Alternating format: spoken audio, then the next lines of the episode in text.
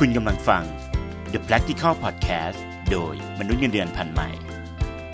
เมื่อไม่กี่วันก่อนเนี่ยเราก็คงได้ยินข่าวนะครับว่า การประกาศผลรางวัลออสการ์ประจำปีล่าสุดเนี่ย มีหนังเรื่องหนึ่งนะครับ ซึ่งเป็นหนังของจากเกาหลีใต้นะครับ หนังที่ชื่อว่า Parasite นะฮะภาษาอังกฤษ Parasite ได้รับรางวัล 4 ออสการ์นะครับ ก็ หนังเรื่องนี้นะครับเป็นหนังเรื่องแรกนะครับที่มาจากฝั่งของเอเชีย เข้าชิง 6 สาขา แต่ซัดไป 4 รางวัลก็คือ รางวัลแรกก็คือ Best Original Screenplay นะครับ บทภาพยนตร์ดั้งเดิมยอดเยี่ยม อันถัดมาที่เขาได้อีกก็คือ Best International Feature เป็นภาพยนตร์ภาษาต่างประเทศยอดเยี่ยม แล้วก็ Best Director ผู้กำกับยอดเยี่ยมนะครับ แล้วก็ Best Picture ภาพยนตร์ยอดเยี่ยมด้วย ซึ่งถือว่าเป็นรางวัลที่ใหญ่ที่สุดในงานนี้นะฮะ แต่ผู้กำกับเนี่ยไม่ธรรมดานะครับ เขาชื่อบงจุนโฮนะฮะ จริงๆ แล้วแกก็ทำหนังมาหลายเรื่องเนาะ แล้วก็ประสบความสำเร็จมา มาเยอะเหมือนกัน แต่ว่าผมว่ารอบนี้เนี่ย ไอ้เจ้าหนังเรื่องเนี้ยมันปังจริงๆ ก็คือได้ออสการ์นะครับ แต่ที่ผ่านมาก็ได้รางวัลมาหลายตัวละ วันนี้นะครับผมดรพีนะครับไม่ใช่มารีวิวหนังเนาะ แต่มันมีเรื่องที่มันน่าสนใจนะครับ จากหนังเรื่องนี้ เดิมทีเนี่ยต้องกล่าวต้องบอกตรงๆเลยว่าหนังเรื่องนี้เนี่ยมัน มันมาในสื่อต่างๆ เนี่ย ประโคมกันมาพักหนึ่งแล้วในปีที่แล้วนะครับ ปี 2019 เนี่ย แล้วก็เริ่มได้รางวัลมาเรื่อยๆเรื่อยๆเลยนะครับ แต่ผมเองก็ยังไม่ได้อยากถึงขนาดอยากดูว่าเฮ้ยเรื่องราวจริงๆแล้วมันเป็นยังไง ก็มีหลายคนมาสปอยมาเล่า แต่ก็ไม่ไม่ได้สนใจเป็นสาระสำคัญมากนัก จนพอรู้ว่า เฮ้ยเขาได้รางวัลออสการ์เว้ยไม่ใช่ได้ตัวเดียวด้วย ได้สี่ตัว และดันเป็นคนในเอเชียบ้านเราด้วยแถบเพื่อนบ้านเรานี่แหละ ที่ได้รับรางวัลระดับโลกอย่างเงี้ย ผมเลยสนใจมาก ก็เลยไปหามาดูจนได้ แล้วพอดูปุ๊บ เออว่ะ ใช่จริง ๆ ด้วย หนังเรื่องนี้เนี่ย ถ้าว่ากันตามตรงเนี่ยก็ไม่ได้สร้างอิงกระแสตลาดนะครับ แต่เป็นการสร้างจากอาจจะเป็นแรงบันดาลใจของเขาหรือว่าอะไรก็ไม่ทราบแน่นะฮะ แต่แน่ๆคือบอกให้เห็นเลยว่า คนเกาหลีใต้เนี่ยเขามีความเป็นมืออาชีพมากจริง ๆ ไม่ว่ากันจะทำอะไรก็แล้วแต่ เอาจริงเอาจังมากนะครับ ความเป็นมืออาชีพนี่อยู่ในระดับที่สูงมาก อย่าเปรียบเทียบกับบ้านเราเลยแล้วกันมันคนละชั้นเลยอะหนังบ้านเราส่วนใหญ่ก็คือจะอิงกระแสจะเน้นดาราเป็นหลัก แต่เรื่องนี้นี่คือคนละคนละแบบเลย ดาราก็ไม่ได้เป็นดาราตัวท็อปนะครับ แล้วก็พล็อตหรือเนื้อเรื่องต่างๆเนี่ยเป็นเรื่องใกล้ตัวมากก็คือ เอาจากเรื่องของความแตกต่างทางชนชั้นในสังคมของเขาเนี่ย เอามาเล่น เอามาประเด็นที่นำเสนอ จริงๆแล้วเนี่ย ความแตกต่างทางชนชั้นทางสังคม ผมว่ามันมีทุกประเทศนะ แต่ที่มันเจ็บแสบแล้วก็แรงมากในเรื่องนี้คือมันเห็นชัดเจนเลยว่า ถ้าเราเป็นคนที่ไม่มีสตังค์เนาะหรือฐานะยากจนชีวิตความเป็นอยู่มันเป็นยังไง และสิ่งแวดล้อมที่เราเป็นอยู่เนี่ย มันมีผลกับชีวิตเรา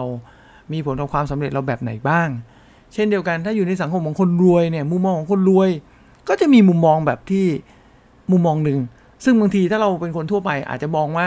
เฮ้ยคนรวยเนี่ยคิดอย่างนั้นมันผิด แต่จริงๆก็ไม่ใช่อะเขามีเงินเขามีสิทธิ์ที่จะเอาเงินของเขาเนี่ยซื้อความสะดวกสบายได้เช่นเดียวกัน อย่างเรายกตัวอย่างง่าย ๆนะครับ อย่างครอบครัวของตัวตัวเดินเรื่องเนี่ย ครอบครัวของตระกูลคิมเนี่ยซึ่งก็มีพ่อ มีลูกชายมีลูกสาวแล้วก็มีภรรยาเนี่ยเขาเป็นครอบครัวที่ยากจนต่ำต้อยเนาะอยู่บ้านก็อยู่บ้านประมาณชั้นใต้ดินน่ะซอมซ่อมาก แล้วก็ชีวิตก็เหมือนกับว่า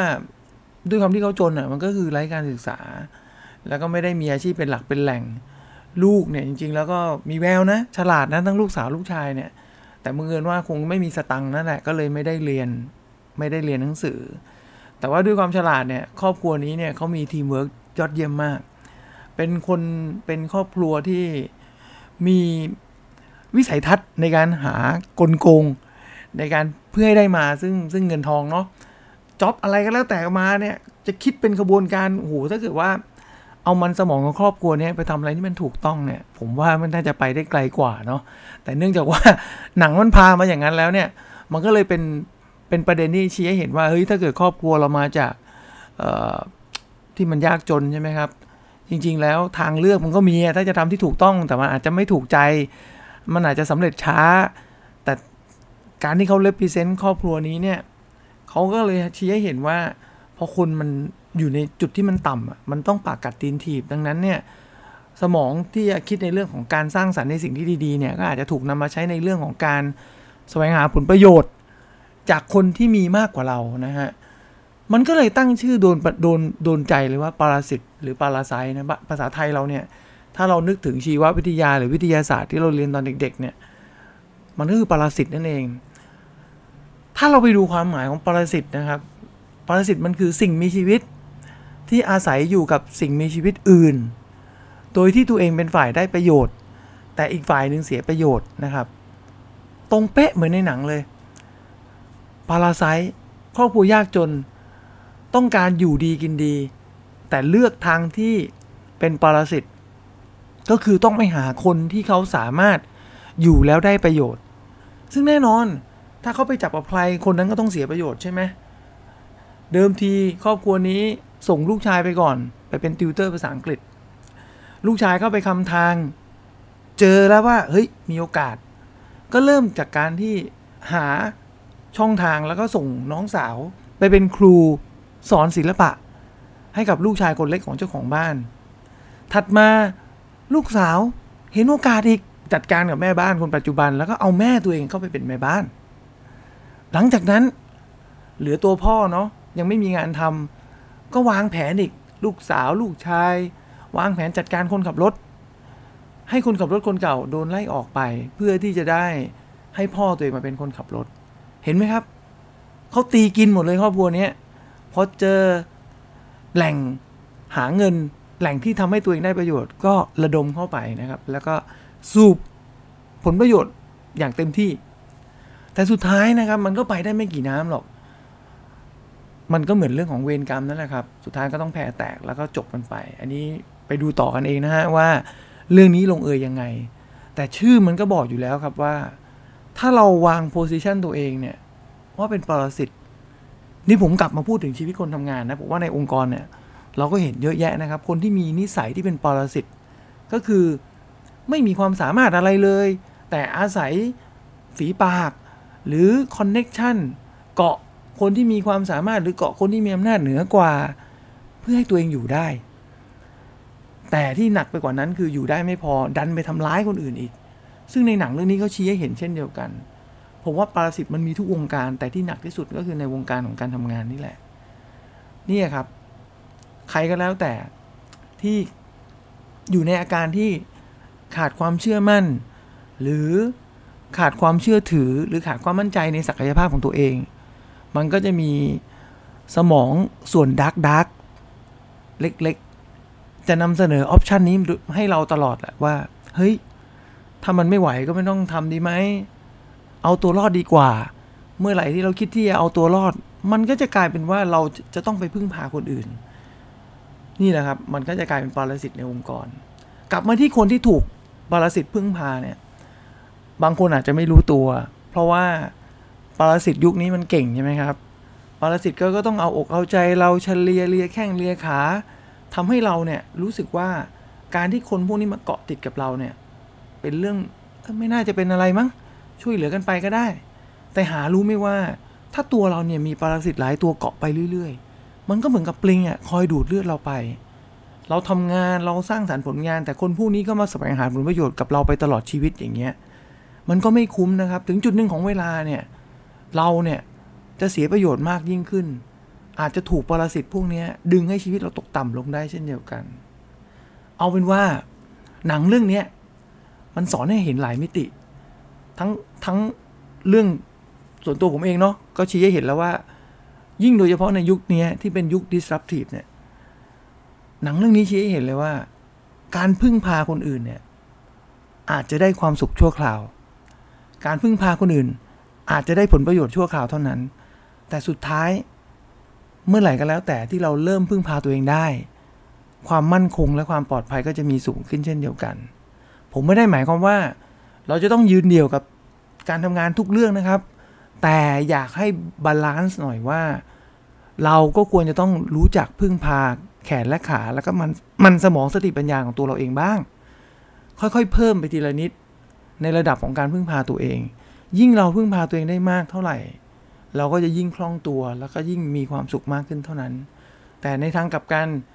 ถ้ามัวแต่พึ่งพาคนอื่น แล้วยึดคนอื่นเป็นที่ตั้ง เพื่อจะแสวงหาผลประโยชน์จากคนเหล่านั้น ลองคิดในแง่ร้ายบ้างสิครับว่า ถ้าคนเหล่านั้นเขาไม่อยู่แล้วล่ะถ้าคนเหล่านั้นถีบเราส่งอะ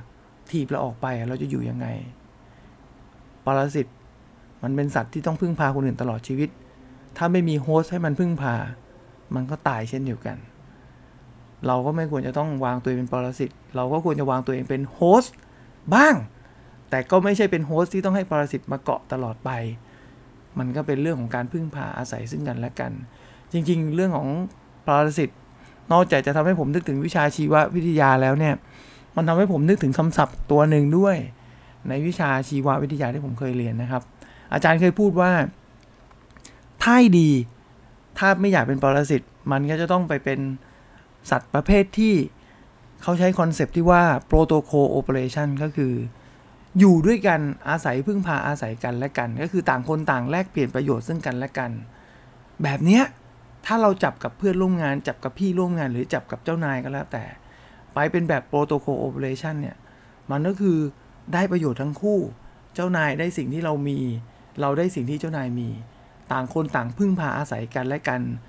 ไปเป็นแบบเสริมกัน ถ้าเป็นแบบนี้องค์กรทุกองค์กรก็จะมั่นคงมากกว่า และในระดับบุคคล เราก็จะมีความมั่นคงเพิ่มขึ้นด้วย ก็ฝากไว้นะครับ หนังเนี่ยดูได้เพื่อความบันเทิง แต่หลายแต่หลายๆ ครั้งหนังมันก็ชี้ให้เห็นชีวิตจริงของเราเช่นเดียวกัน ดูละครดูหนังมันสะท้อนตัวตนเนาะสำหรับวันนี้นะครับ ก็ขอจบเพียงเท่านี้ก่อน เดี๋ยวมีประเด็นอะไรน่าสนใจ เรามาติดตามกันตอนต่อไปได้นะครับ สวัสดีครับ ขอบคุณที่ติดตามฟัง The Practical Podcast โดยมนุษย์เงินเดือนพันใหม่ สนับสนุนโดย AP ผู้พัฒนาอสังหาริมทรัพย์แถวหน้าในไทย